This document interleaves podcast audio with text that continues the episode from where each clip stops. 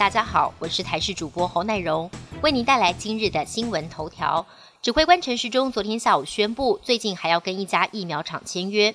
美国制药厂莫德纳在九号主动宣布，已经跟台湾还有哥伦比亚政府签订了疫苗供应协定，分别将提供五百万剂跟一千万剂的疫苗。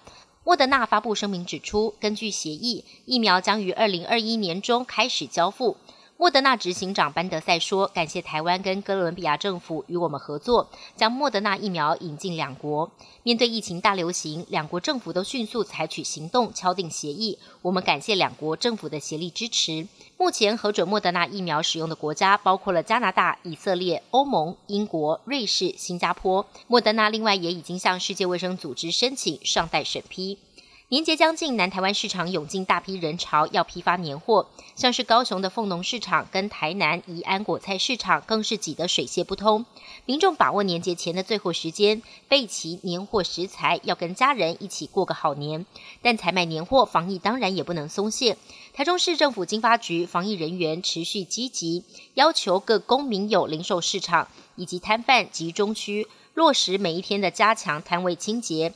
鼓励熟食摊加装透明遮罩，小吃摊内用座位加装隔板等等的防疫措施，立足疫情扩散，让消费者可以安心逛市场。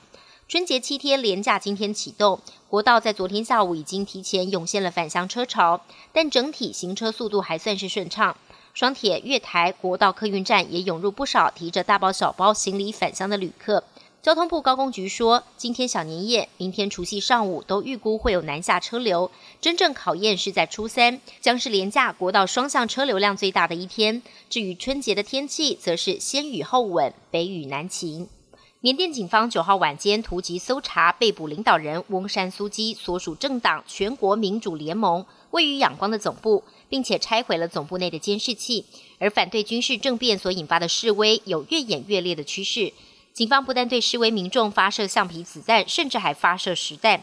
有一名年约二十岁的女子头部中弹，已经被宣告脑死。据传还有一名三十岁的男子中弹命危。不过，反政变抗争团体表示，他们发动的不合作运动将会持续下去，不达目的绝不终止。地球上正值农历春节期间，而遥远的火星也将一反寻常的热闹起来。